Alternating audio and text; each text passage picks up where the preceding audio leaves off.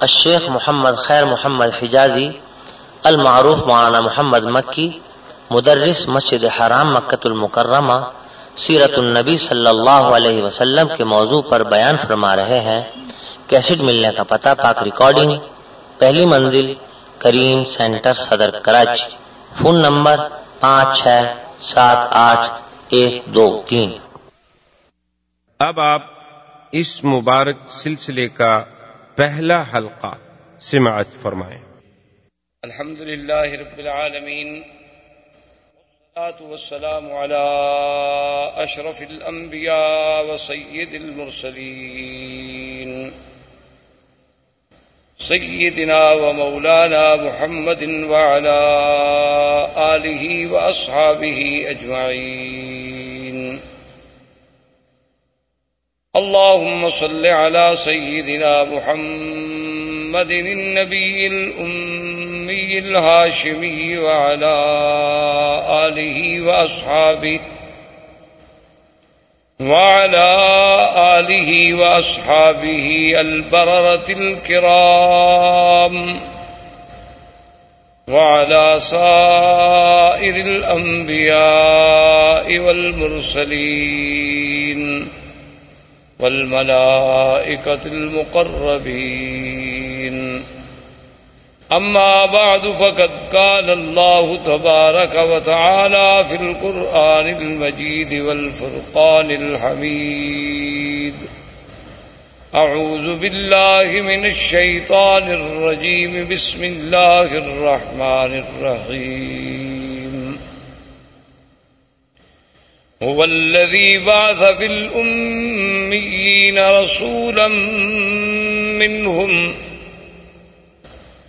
يتلو عليهم آياته ويذكيهم ويعلمهم الكتاب والحكمة وإن كانوا من قبل لفي ضلال مبين قال النبي صلى الله عليه وسلم، أنا محمد وأنا أحمد وأنا الماهي الذي يمه الله بي الكفر وأنا الحاشر الذي يحشر الناس على قدمي وأنا العاقب الذي ليس بعده نبي. أو كما قال النبي صلى الله عليه وسلم، صدق الله العلي العظيم. وصدق رسوله النبي الكريم. ونحن على ذلك لمن الشاهدين ومن الشاكرين والحمد لله رب العالمين. برادران اسلام، آج کے درس میں سیرت رسول پاک صلی اللہ علیہ وسلم کے بارے میں کچھ باتیں عرض کرنی ہیں۔ حضور صلی اللہ علیہ وسلم کی سیرت طیبہ، حضور صلی اللہ علیہ وسلم کی حیات مبارکہ حضور صلی اللہ علیہ وسلم کی بے ست حضور صلی اللہ علیہ وسلم کی عالمگیریت، حضور صلی اللہ علیہ وسلم کے ان سجن کے لیے مبعوث ہونا، حضور صلی اللہ علیہ وسلم کی نبوت و رسالت تک، قیامت تک کا جاری رہنا، یہ ساری چیزیں اور سارے پہلو اس کے متقاضی ہیں۔ کہ جیسے خود اللہ نے قرآن میں فرمایا ہے کہ میرے نبی صلی اللہ علیہ وسلم کے آنے سے پہلے اس جزیر عرب کا اور عرب کے احوال کی کیا کیفیت تو اس کا پس منظر جب تک ہمیں تھوڑا بہت معلوم نہ ہو تو پھر سیرت کا صحیح مقام جو ہے اس کے سمجھنے تک رسائی حاصل کرنا بہت مشکل ہوگا اس لیے حضور صلی اللہ علیہ وسلم کی بیست سے قبل احوال عرب کے بارے میں بہت دور اگر ہم جائیں تو بہت مشکل ہو جائے گا۔ لیکن زیادہ سے زیادہ اختصار کے ساتھ جتنی ہم پہلے ماحول کی، چونکہ قرآن پاک نے بطور خاص یہ فرمایا ہے کہ ہم نے آپ کو کہاں بھیجا؟ ایک تو فرمایا ہم نے آپ کو امیین میں بھیجا۔ کہ جو بالکل پڑھنا لکھنا نہیں جانتے۔ جن کے پاس کوئی کتاب نہیں تھی۔ اور دوسری بات جو اللہ نے آخری آیت میں فرمائی اور بار بار فرمائی کہ وہ ان قانون قبل الفی دلال مبین، کہ میرے مدنی صلی اللہ علیہ وسلم، آپ کی بے ست سے قبل یہ پورا جزیرہ جو تھا ایک کھلی ہوئی گمراہیوں میں پڑا ہوا۔ تو اس کی تفاصیل میں اگر آپ جائیں تو آپ جانتے ہیں یا آپ نے سنا ہوگا یا پڑھا ہوگا انشاءاللہ، عرب جو ہے اصل میں یہ تین قسم کہلائے جاتے ہیں۔ ایک عرب ہیں باعدہ اور ایک عرب ہیں عاربہ اور ایک عرب ہیں مستعربہ۔ یاد رکھیں، عربوں کی تین قسمیں ہیں تاریخ۔ ایک عرب باعدہ یعنی جو سب سے پہلے عرب زبان، عرب عربی بولنے والے، عربی جاننے والے، باعدہ کہتی ہیں کہ ہلاک ہو گئے۔ وہ قومیں جو مٹ گئیں، اب جن کا نام و نشان بھی باقی نہیں ہے۔ اگر قرآن پاک ان کا ذکر نہ کرتا تو شاید ہم جانتے بھی نہ اور کوئی اس کا سرا بھی تلاش نہ کر سکتا۔ جیسے پہلی قومیں گزر گئی ہیں قوم عاد ہے قوم سمود ہے قوم صالح ہے قوم لوت ہے۔ یہ ساری قومیں آپ کو پتا ہے کہ یہ مکہ، مدینہ منورہ سے خیبر کے راستے میں مدائن کے راستے میں اور اسی طرح پھر آپ آگے چلے جائیں۔ قوم لوت جو تھی وہ آج جہاں اردن ہے، جس ملک کو آپ اردن کہتے ہیں، عمان کہتے ہیں، اسی جگہ وہ بحر میت کے نام سے آج بھی وہ جگہ معروف ہے۔ وہ وہی آباد تھے، ان کے قریہ سدوم جو تھا، اسی جگہ تھے۔ تو یہ تو عرب ہیں، وہ جو ختم ہو گئے، مٹ گئے، ان کی تو کوئی نسل کا ایک بندہ بھی باقی نہیں بچا، جس کے بارے میں آدمی کہے کہ پھر اس کا کیا ہوا؟ اللہ نے ان کا تو استحصال کلی کر دیا یعنی بالکل ختم ہو گیا۔ ان کا تو نام و نشان ہی مٹ گیا۔ اچھا اب جناب ایک عرب ہے مستعربہ۔ مستعربہ کا معنی ہوتا ہے کہ جنہوں نے عربی لغت کسی دوسرے سے سیکھی ہو۔ تو ہم زیادہ دور اس لیے نہیں جاتے کہ پھر ہم سیرت کے موضوع پہ آتے آتے بھی کئی مہینے لگ جائیں گے۔ ہم حضور صلی اللہ علیہ وسلم کے جد امجد سیدنا ابراہیم الخلیل علیہ السلاۃ والسلام اور سیدنا اسماعیل علیہ السلام، کیونکہ حضور صلی اللہ علیہ وسلم جو ہے ولد اسماعیل ہیں۔ حضور پاک صلی اللہ علیہ وسلم کا نصب جو ہے، آپ کا سلسلہ انصاب جو ہے، وہ سیدنا اسماعیل علیہ السلام تک جاتا ہے اور پھر سیدنا اسماعیل علیہ السلام سے سیدنا آدم علیہ السلام تک۔ لیکن اگر ہم اسی سلسلے کو پھر ابتدا سے دیکھیں یعنی ابتدا آفرین سے سیدنا آدم علیہ السلام سے تو پھر تو ایک پوری تاریخ انسانیت کا ہمیں عبور کرنا پڑے گا۔ لیکن اگر ہم سیدنا اسماعیل اور سیدنا ابراہیم علیہ السلام سے شروع کریں، تو ایک تو ہم قریب آ جائیں گے اور دوسرا ان سے حضور کا براہ راست تعلق ہے کہ حضور صلی اللہ علیہ وسلم بولتے اسماعیل۔ تو مختصراً یہ عرض کروں کہ اللہ نے سیدنا ابراہیم علیہ السلام کو حکم دیا۔ کہ اپنے بیوی بچوں کو جا کے ایک ایسے مقام پہ چھوڑیں جہاں کوئی آبادی نہیں، کوئی وہاں انسان نہیں۔ کیونکہ سیدنا ابراہیم علیہ السلام یا اسماعیل علیہ السلام یہ سرزمین مکہ کے رہنے والے نہیں تھے۔ ان کا اصل جو ہے، ان کی اصل جو ہے وہ عراق اور اس کے بعد شام۔ فلسطین، شام، عراق، اس کے ان ان علاقوں میں آپ رہنے والے تھے تو وہاں سے حضرت ابراہیم علیہ السلام آئے، اللہ کے حکم پر اپنی بیوی اور اپنے چھوٹے بچے، دودھ پیتے ہوئے بچے سیدنا اسماعیل علیہ السلام کو حکم خدا بندی کے مطابق اسی مقام پہ چھوڑا جہاں اب چاہے زمزم ہے، جہاں یہ کنواں ہے زمزم کا اسی جگہ ان کو بٹھا دیا اور اللہ کا حکم تھا کہ بولنا بھی نہیں۔ بتلانا بھی نہیں، بات بھی نہیں کرنی۔ تو ابراہیم الخلی علیہ السلام خاموشی سے چلے گئے۔ جب وہ جانے لگے تو بی بی حاضرہ دوڑی پیچھے۔ انہوں نے کہا علامت آیا ابراہیم الخلیل، یہ اللہ کیا کر رہے ہو کہ یہاں کوئی انسان نہیں، یہاں کوئی پانی نہیں، یہاں کوئی آبادی نہیں۔ وادن غیر عزیز کالے پہاڑوں میں گری ہوئی ایک وادی ہے۔ تو اور یہاں جی جہاں کعبہ شریف ہے، یہاں بالکل ایک ٹیلے کا نشان تھا۔ تو ہمیں کیسے چھوڑ کے جا رہے ہو؟ ابراہیم علیہ السلام خاموش ہیں چونکہ اللہ کا حکم نہیں جواب دینے کا۔ تو آخر بی بی نے مجبور ہو کر یہ جو جنت المعلہ جسے آپ کہتے ہیں نا جنت المعلہ یہ اصل میں اس کو معلہ کیوں کہتے ہیں کہ یہ کابت اللہ کا سرزمین مکہ کا اونچا حصہ ہے۔ یعنی یہ اعلیٰ ہے۔ اعلیٰ مانا بلند۔ اور یہ جو ہے اسفل، یہ مسفلا جس کو آپ کہتے ہیں، محلہ مسفلا اس کو مسفلا کیوں کہتے ہیں کہ یہ اسفل ہے؟ یہ یعنی نیچے والا حصہ ہے اور وہ جانب اعلیٰ ہے۔ اسی لیے جب بھی مسیال، جب بھی سیل آتے ہیں تو اوپر سے پانی گرے گا اور اسی مسیال سے مسولہ سے ہوتا ہوا پھر نیچے چلا جائے گا طریقے لیس سے۔ تو یہ اعلی جانب تھی، تو اسی لیے وہ جو قبرستان ہے اس کو مومنین کی وجہ سے جنت کا لقب ملا اور جنت المعلہ کہلایا، تو اس مقام تک بی بی صاحبہ دوڑتی آئیں ابراہیم علیہ السلام کے پیچھے اور ابراہیم علیہ السلام اونٹنی پہ سوار تھے اور خاموش ہو کے جا رہے۔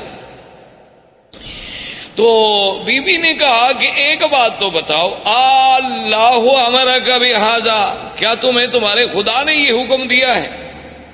یا تم خود ہم سے ناراض ہو؟ بھائی خامن جو اپنے بچوں کو چھوڑ دے کو وجہ تو ہوگی نا، اپنی بیوی بچوں کو چھوڑ کے جا رہے ہیں۔ اور چھوڑ بھی ایسی جگہ جا رہے ہیں نا، یہ تو نہیں کہ ان کو سسرال میں بھجوا دیا، بچوں میں بھجوا دیا، کسی بھائی کے گھر میں بھجوا دیا۔ ایک ایسے مقام پہ چھوڑ دیا کہ بادن غیرت ادھر ہیں جہاں کچھ بھی نہیں۔ تو جب انہوں نے یہ کہا، تو اللہ نے حکم دیا کہ جواب دے، تو آپ نے فرمایا، ان اللہ امرنی اللہ نے مجھے حکم دیا ہے۔ میں اللہ کے حکم کے بغیر تمہیں نہیں چھوڑ کے جا رہا۔ تو اب بی بی کے قدم رک گئے اور علماء نے لکھا ہے کہ بی بی نے فرمایا کہ ازن لا ہونا اور ایک روایت میں یہ بھی آتا ہے کہ بی بی نے کہا حسب اللہ و نعم الوکیل۔ کہ اب تم خلیل جاؤ، ہمیں بھی اللہ کافی اگر اللہ نے حکم دیا ہے نا، تو پھر اللہ ہمیں ضائع نہیں کریں گے۔ کیونکہ اگر اللہ نے حکم دیا ہے کہ ان کو یہاں چھوڑ دو تو اگر اللہ ہمیں مارنا چاہتے تو وہیں فلسطین میں مار دیتے۔ اللہ ہمیں کچھ سزا دینا چاہتے تو وہیں شام کے علاقے میں دی جا سکتی تھی۔ تو اس مقام پہ چھوڑنے کا جو حکم تمہیں تمہارے رب نے دیا ہے، تو ازن لا لا اب وہ خدا ہمیں ضائع نہیں کریں گے۔ اور ایک روایت میں ہے کہ بی بی کی زبان مبارک سے جو کلمہ نکلا، وہ کلمہ تھا حسب اللہ و نعم الوکیل۔ تو اس لیے آپ بھی ویسے اس کلمے کو یعنی ہر مشکل میں، کیونکہ اس کی وجہ یہ ہے کہ جب حضرت خلیل کو آگ میں ڈالا گیا، ان کی زبان سے بھی یہی کلمہ تھا حسب اللہ ون عمل وکیل اور جب جنگ عہد میں صحابہ پر دشمنوں نے حملہ کیا، اور یہ کیفیت تھی کہ ذاکت علیہم الارض بما رحبت۔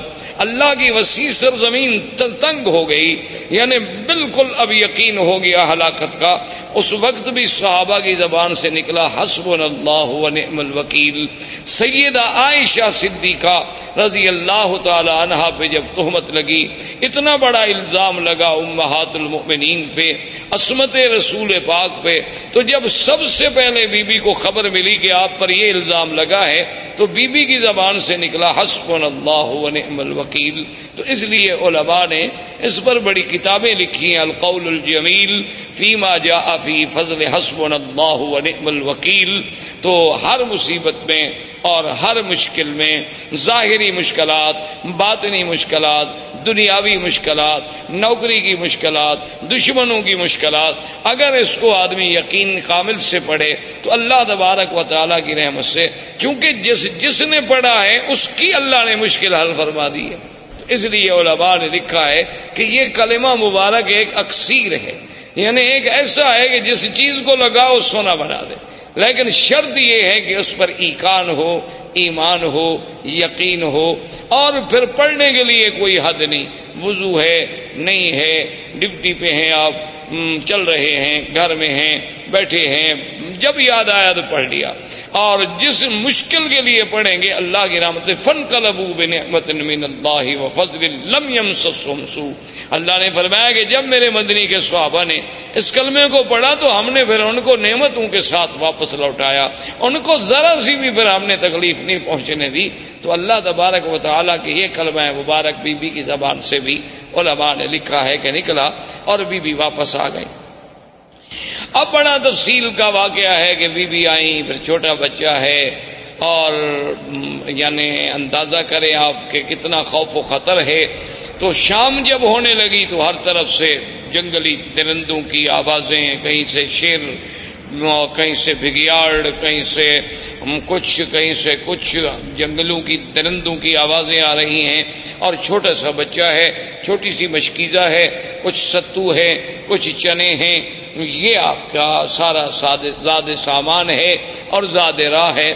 تو مرخین نے لکھا ہے کہ بی بی صاحبہ شام کو جب اندھیرا چھا گیا تو ایک لکڑی لے کے کھڑی ہوئی اور انہوں نے سارے علاقوں کی طرف توجہ کر کے خطاب کیا کہ اے جنگل کے درندو یہاں انسان تو کوئی نہیں جن کو میں خطاب کروں۔ لیکن ایک بات یاد رکھ لو کہ میں ایک اللہ کے نبی خلیل کی بیوی ہوں اور اسماعیل کی اماں ہوں۔ تو کہتے ہیں کہ فوری طور پر حبیبی صاحبہ کی آواز سنتے ہی تمام جانور خاموش ہو گئے اور اس کے بعد بلکہ یہ اظہار ہونے لگا کہ مختلف مقام پہ جانور بیٹھ گئے اور خاموشی کے ساتھ یعنی جو یہ باتیں کرنے لگے کہ بی بی صاحبہ ہم حملے کے لیے نہیں آئے، ہم تو پہرے کے لیے آئے ہیں۔ کیونکہ اس کی وجہ تھی کہ یہ وہ مسعود وجود تھا، یہ وہ مسعود بچہ تھا جس کی نسل میں پیدا ہونا تھا حضرت محمد الرسول۔ اللہ صلی اللہ علیہ علیہ وسلم تسلیم کثیرن کثیرہ تو اگر اسماعیل کی حفاظت نہ ہوتی تو پھر یہ سلسلہ حضور تک کیسے پہنچتا؟ تو اصل میں تو یہ سارا نظم جو ہے، اسی پاک نبی کے لیے سجائی جا رہی تھی اور یہ منزل اسی لیے بنائی جا رہی تھی۔ کہیں آپ نظر ڈالیں، کہیں آسمانوں پہ پہرے ہیں، کہیں کابت اللہ کو بنایا جا رہا ہے، کہیں ابراہیم کو ہجرت پہ بھیجا جا رہا ہے کبھی ہم سے بچے چھڑوائے جا رہے ہیں، تو یہ ساری چیزیں جب ان پہ نظر ڈالیں گے تو محسوس ہوگا کہ یہ ساری محفل جس کے لیے سجائی جا رہی تھی، وہ آنے والے تھے حضرت محمد الرسول اللہ صلی اللہ علیہ علیہ و وسلم تسلیم کثیر تو اب جناب سیدنا اسماعیل علیہ السلام کا پانی ختم ہوا، بی بی صاحبہ صفا مروا پہ دوڑی، صفا پہ چڑھی مروا پہ گئی مروا پہ چڑھی صفا پہ پہنچی اور سات چکر لگائے تو اللہ پاک کو یہ دوڑنا اتنا پسند آیا کہ مسا جو ہے اس کو قیامت تک کے لیے شاعر اللہ قرار دے دیا گیا۔ اب جناب بی بی کے کان میں آواز آئی کہ جا الغوث، کہ اللہ کی مدد آ گئی۔ بی بی نہ گھبرائیں۔ تو بی بی صاحبہ کھڑی ہو گئی، انہوں نے کہا، کون ہو آواز دینے والے؟ سامنے آؤ۔ خیر سامنے کوئی پھر آواز آئی کہ بی بی صاحبہ نہ گھبرائیں، اللہ کی مدد آ گئی۔ اور اللہ نے حکم دیا کہ جبریل، جس جگہ اسماعیل علیہ السلام کے پاؤں ہیں نا، اسی جگہ جا کے پر مارو۔ تو یہاں آ کر حضرت جبریل علیہ السلام نے اپنا پر مارا اور یہاں سے چشمہ زمزم کا پانی نکلا۔ تو یہ زمزم کا پانی جو ہے، اس میں اب آپ دیکھیں یعنی کئی نعمتیں شامل ہو گئی ایک تو یعنی جبریل علیہ السلام کا پر ہے، اور دوسرا اللہ کے نبی اسماعیل کے پاؤں ہیں۔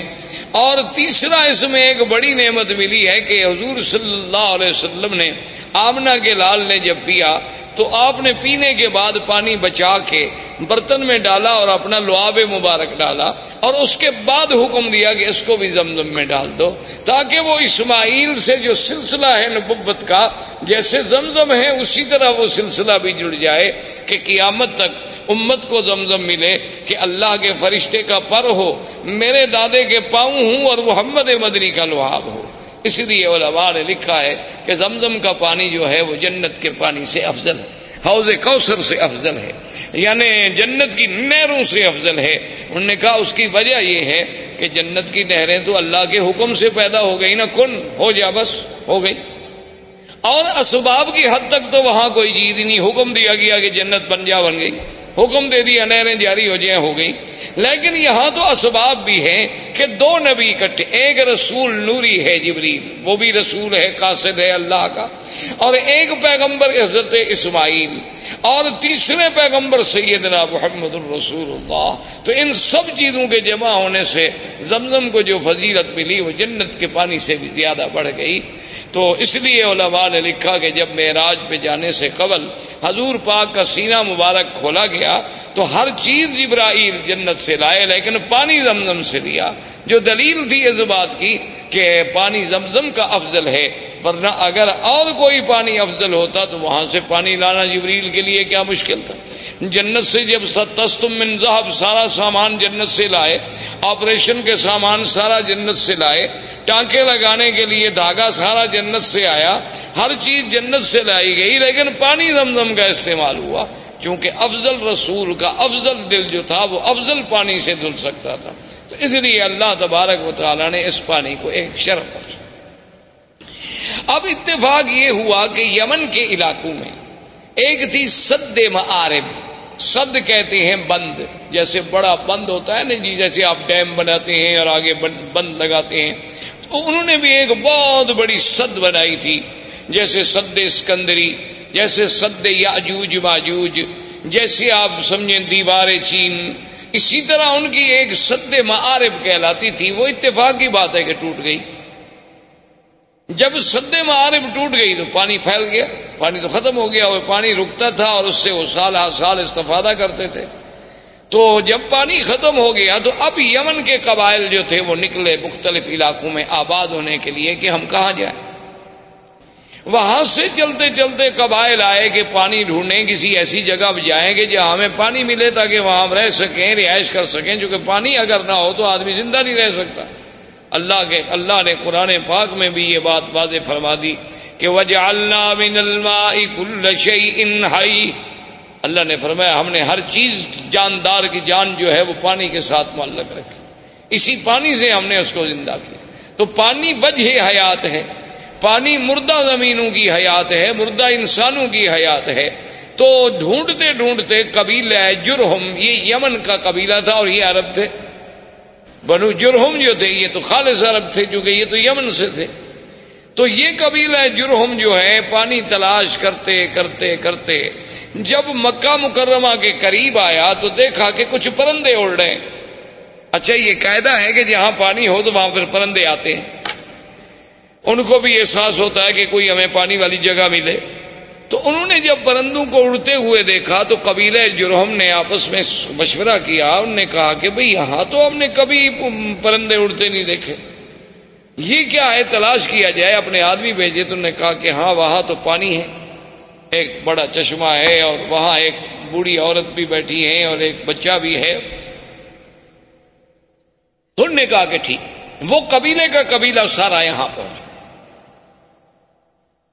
لیکن اس زمانے میں ان کے اندر کچھ اخلاق ہوتے تھے۔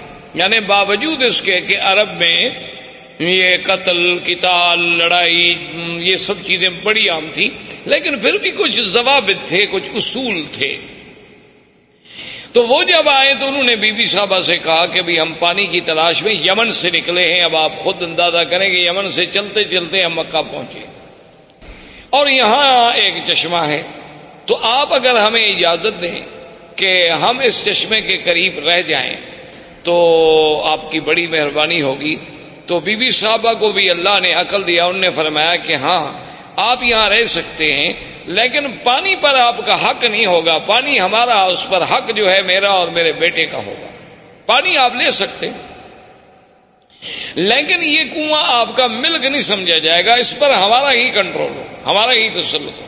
انہوں نے کہا کہ جی بالکل ٹھیک ہے، ہم مانتے۔ ہیں اور ایک روایات تاریخ میں یہ بھی آتا ہے کہ بی بی نے کہا کہ بھی اس کا کچھ آپ ہمیں معاوضہ بھی دیں گے آخر پانی کا فائدہ جو آپ اٹھائیں گے تو نے کہا کہ ہم وہ بھی دیں گے۔ تو یہاں سے پھر قبیلہ جرہم جو تھا یہاں آباد ہو۔ جرہم قبیلے کی آبادی کے بعد حضرت اسماعیل علیہ السلام جوان ہوئے تو ان کی شادی بھی جرہم قبیلے سے ہوئی۔ جب ان سے ہوئی تو اب حضرت اسماعیل علیہ السلام نے عربی زبان جو تھی وہ جرہم سے سیکھی۔ اس وجہ سے آپ جو ہیں عرب مستعربہ کہلائے کہ آپ کی اپنی زبان مبارک عرب نہیں تھی، بلکہ آپ نے عربی جو تھی وہ جرہم سے سیکھی۔ اب زبان جو ہے اس پہ قابو ہو گئے اور حضرت اسماعیل علیہ السلام کی عمر مبارک جو ہے جب سولہ سال کی تھی اللہ نے اس حضرت ابراہیم الخلیل علیہ السلام کو حکم دیا، وہ آئے اور بنا کعبہ کا حکم ملا کہ یہاں اللہ کا گھر بنائیں۔ تو ابراہیم علیہ السلام نے اس کعبے کی اللہ کے حکم سے بنیاد رکھی اور بنیاد اسی اسی قواعد پہ رکھی گئی جو آدم علیہ السلام نے قواعد رکھے تھے اللہ کے حکم سے۔ اب ایک تاریخ میں یہ آتا ہے کہ ابراہیم علیہ السلام نے پوچھا کہ اللہ، آپ کا حکم ہے کہ میرا کعبہ بناؤ۔ لیکن مجھے پتہ نہیں کتنا طول ہے، عرض ہے، کتنا کعبہ ہے، کہاں دیواریں ہوں گی؟ وہ تو ایک ٹیلا تھا نا جی۔ بارشیں آتی اور فلڈ آتے اور سیل آتی، سیلاب آتے اور چیزیں یہاں پھینک کے چلے جاتے۔ تو بنتے بنتے بہت بڑا ٹیلا بن گیا۔ تو اللہ نے حکم دیا کہ ہم آسمان پر بادل کا ایک ٹکڑا بھیجتے ہیں۔ جہاں جہاں بادل کا سایہ ہو، سمجھ لو گی یہ جگہ کعبہ ہے۔ اور جہاں سایہ نہیں ہوگا تو وہ جگہ کعبہ نہیں۔ اسی جگہ تم نشان لگا لو۔ تو کابت اللہ کے اوپر ایک سایہ ایسے جیسے سائبان کھڑا ہو جاتا ہے۔ یعنی وہ کھڑا ہو گیا۔ اور حضرت اسماعیل علیہ السلام، حضرت ابراہیم اور اسماعیل علیہ السلام نے نیچے کابت اللہ کے نشان لگا۔ دیکھیں نا کہ آج چودہ سو سال کے بعد دنیا ترقی کرتی ہے نا جی کہ جبوی نقشہ کہ بھئی ہم ہیلی کاپٹر پہ بیٹھ کے یا فضاؤں سے بیٹھ کے یا چھوٹے جہازوں پہ بیٹھ کے اوپر سے وہ کسی علاقے کا کسی شہر کا نقشہ بناتے ہیں، لیکن اللہ نے اپنے کعبے کے لیے تو چار ہزار سال پہلے سے نقشے کا انتظام فرما دیا کہ بھی اس کی پیمائش دیکھ رہی ہے طول و عرض دیکھ رہا ہے اور ان کے فوٹو تو غلطی بھی کر سکتے ہیں، لیکن وہ تو سایہ اتنا صحیح تھا کہ اس میں جب ابراہیم علیہ السلام نے کھودا تو نیچے ابراہیم حضرت آدم علیہ السلام کی بنیادیں مل گئی تو اس پر وہ کابت اللہ کی جو ہے وہ تعمیر۔ اب جو مقام ابراہیم ہے، اس کے بارے میں دو چیزیں ملتی ہیں ہمیں تاریخ۔ ایک تو صحیح روایات جو ہیں وہ یہ ہیں کہ جب دیواریں اونچی ہو گئی تو اب ابراہیم علیہ السلاط والسلام کے لیے مشکل تھا نا جی کہ اوپر پہاڑ پہ، دیواروں پہ، چٹانوں پہ کیسے پہنچائے؟ کیسے پتھر کیسے لگائے؟ نیچے والے تو اٹھا اٹھا کے رکھ دیے نا جی۔ لیکن جب جگہ اونچی ہو گئی تو ضرورت تھی نا کہ کوئی ایسی چیز ہوگی جو ہمیں اوپر لے جائے۔ اب اس کے لیے ضرورت یہ تھی کہ درخت کاٹے جائیں، لکڑیاں کاٹی جائیں، پھٹے بنائے جائیں، ان کو باندھا جائے اور کھڑے ہونے کا ذریعہ بنے۔ تو اللہ نے حکم دیا کہ ابراہیم الخلیل، یہاں ایک پتھر ہے، اس پتھر پہ تم کھڑے ہو جاؤ۔ اور یہ تمہارے حکم کے ہم نے تابع کر دیا ہے۔ اس کو آپ حکم دیں گے، یہ اونچا ہو جائے گا اور حکم دیں گے تو خود بخود یہ نیچے چلا جائے۔ یعنی آپ دیکھیں نا، آج کرینوں کے جو تصور ہیں، مشینری کے جو تصور ہیں کہ آپ کے بٹن سے ضرورت کے مطابق اوپر ہوں گی، نیچے ہوں گی، لیکن اللہ تبارک و تعالیٰ کی کمال قدرت دیکھیں اور انبیاء کے موجزات دیکھیں کہ نہ تو کوئی مشینری لگائی گئی، نہ وہاں کوئی موٹر لگائی گئی، نہ کوئی بجلی کا انتظام کیا گیا، بس پتھر کو حکم دے دیا کہ جو میرا نبی کہتا ہے، مانو، پتھر تابع ہو گیا بات ختم ہو گئی اللہ تبارک و تعالیٰ چاہے تو داؤد علیہ السلام کے پتھر تابع کر دیں اللہ چاہے تو ابراہیم علیہ السلام کے تابع کر دیں تو ابراہیم علیہ السلام کھڑے ہو جاتے، پتھر اوپر ہو جاتا، پھر نیچے ہو جاتا۔ اور اس پر حضرت ابراہیم علیہ السلام کے قدموں کے نشان پڑ گئے۔ ویسے آپ کو بھی کبھی دھوکھا ضرور لگا ہوگا، آپ جب دیکھتے ہوں گے مقام ابراہیم کے پتھر کے بھائی اتنا چھوٹا پاؤں اور اندر کیسے پورا چلا گیا، یہ پورا اندر نہیں تھا۔ یہ تو اصل میں یہ ہے کہ یوں پتھر تھا نا تو آپ نے جب پاؤں رکھا تو پاؤں کا نشان لگ گیا اندر تھوڑا سا۔ یہ بعد میں تو ہم نے چوم چوم کے چاٹ چاٹ کے الحمدللہ اس کو نیچے پہنچایا۔ یہ ہماری اپنی مہربانیاں ہیں۔ یعنی باقی جو ہم نے محنت کی ہے نا جو روزانہ ہاتھ جو لگاتے رہے ماشاء اللہ جیسے حضرت سلمان فارسی رضی اللہ تعالیٰ عنہ کے باغ میں جو کھجوریں تھیں، تو ہمارے حاجیوں نے ماشاء اللہ ان کو سینے لگا لگا کے کھجور آدھی ختم ہو گئی۔ اور نتیجہ یہ نکلا کہ آخر وہ کھجوریں بوسیدہ ہو گئیں اور وہ گر گئیں۔ تو ہماری قوم تو ان چیزوں کی ماشاء اللہ بہت ماہر ہے۔ اللہ تبارک و تعالیٰ کی مہربانی ہے۔ کہ وہ جناب اس نے جو جوں ہاتھ لگانا شروع کیا اور جوں چاٹنا شروع کیا۔ دیکھا نہیں کہ کڑے جن میں غلاف کعبہ باندھا جاتے ہیں ان کو ہر دو سال کے بعد بدلنا پڑتا ہے۔ یہ اس کو بھی پکڑ کے ہلا رہے رہتے ہیں اور وہ بھی گس جاتے ہیں وہاں۔ کیونکہ ہر وقت جو ایک آدمی نے پکڑا ہوا ہو تو کیا کرے آدمی؟ تو بہرحال تو مقام ابراہیم اس پتھر کا نام۔ اچھا اللہ کی شان دیکھیں، یہ مقام ابراہیم جہاں اب ہے، یہاں نہیں تھا۔ یہ مقام ابراہیم جو ہے بالکل کابت اللہ کی دیوار کے ساتھ تھا۔ کیونکہ یہ تو تعمیر میں کام لگایا گیا نا جی۔ اور تعمیر کے بعد وہیں اس کو چھوڑ دیا گیا۔ اس کو دور لانے کی تو کوئی وجہ ہی نہیں تھی۔ اب بھی آپ نے دیکھا ہوگا کابت اللہ کے دروازے کے پاس اگر آپ دیکھیں نا تو بنیادوں پر پیسے پتھروں کے تھوڑے تھوڑے نشان ہیں۔ دراصل یہ وہ مقام ہے جہاں جبری علیہ السلام نے کھڑے ہو کر حضور کو نماز پڑھائی۔ یہ مقام امامت جبریل علیہ السلاۃ السلام ہے کابت اللہ کا دروازہ جہاں ختم ہوتا ہے، تو نیچے آپ ذرا بنیاد پر نظر ڈالیں، تو وہاں آپ کو ایسے چار پانچ ٹکڑے پتھروں کے عجیب عجیب سے لگے ہوئے نظر آئیں گے اس کی بنیاد میں۔ تو یہ وہ جگہ ہے جہاں سیدنا آقا انعامدار سرکار دو عالم صلی اللہ علیہ وسلم کو جبریل نے نمازیں پڑھائی پانچ اول وقت میں اور پانچ آخر وقت میں، تو یہ بھی وہ نشان جو تھا رکھا گیا۔ اچھا اس اسی کے ساتھ اب تو مطاف مبارک کو ٹھیک کیا گیا۔ پہلے آپ نے دیکھا ہوگا چھوٹا سا ایک نشان لگتا تھا کہ جیسے یہاں کچھ جگہ نیچی ہے۔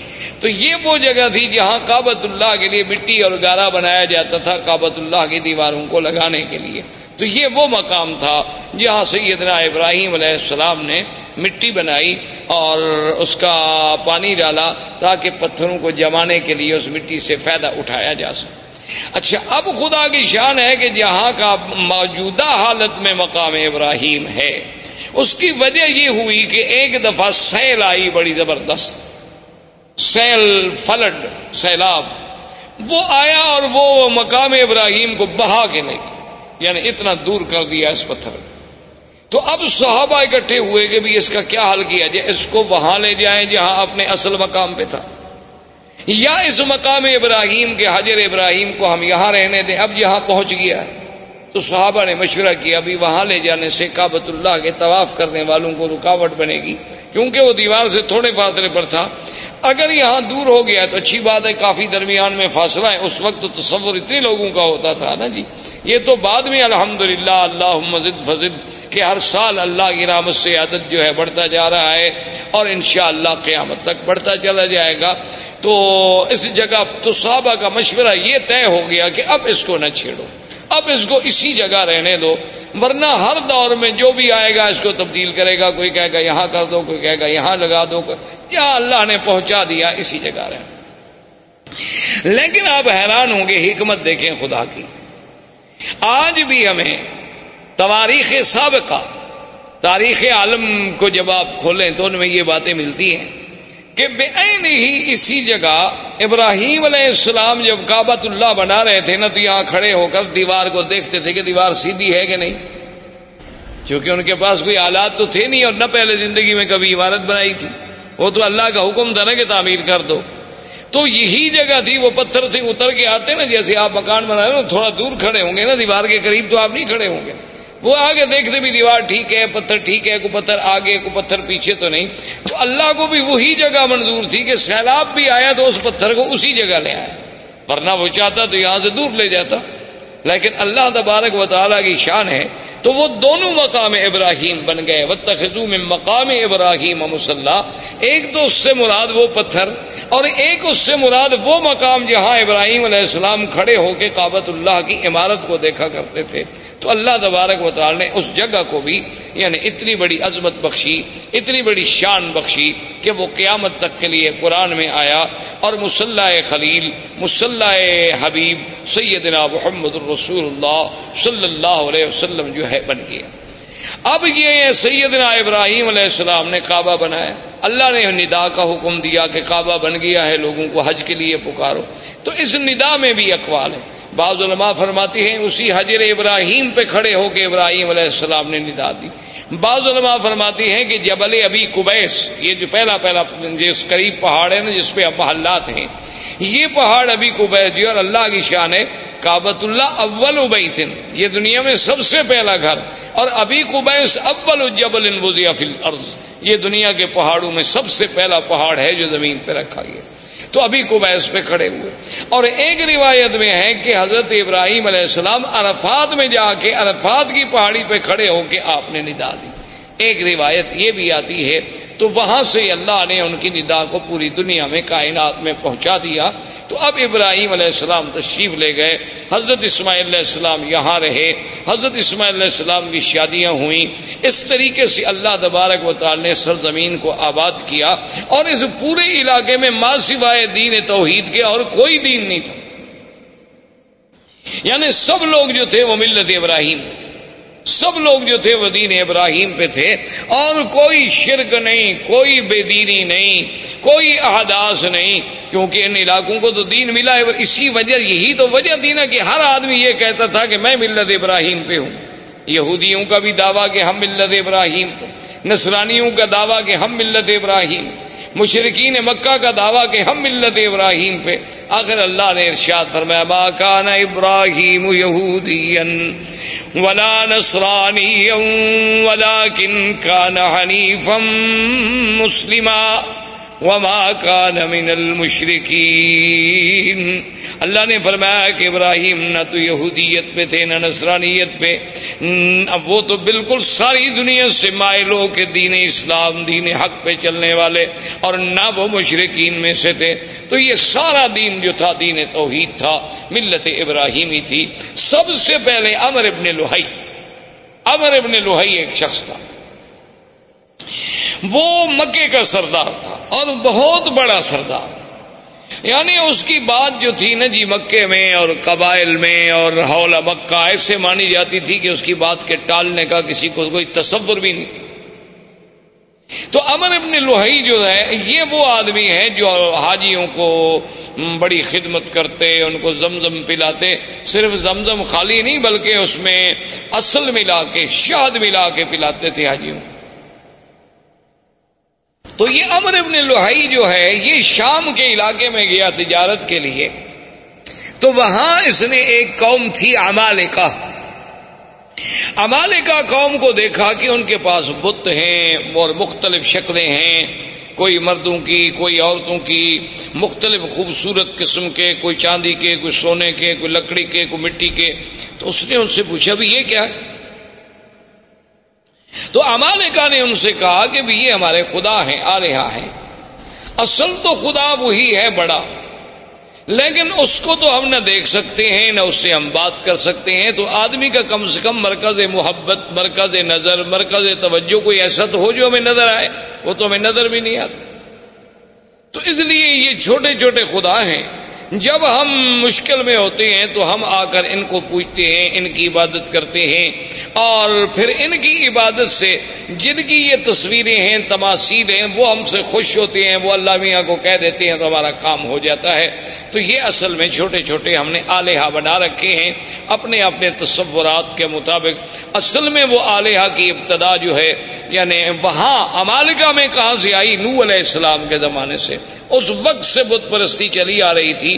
اور وہ بت پرستی کیسی آئی تھی کہ جب کوئی اللہ والا فوت ہو گیا تو اس کے پہلے فوٹو بنائے گئے، محبت کے لیے گھر میں رکھا گیا، پھر آہستہ آہستہ اس پہ پھولوں کے ہار لٹکائے گئے، پھر پرنام کیا گیا اور آخر میں سجدے شروع ہو گئے، ابتدا وہاں سے شروع۔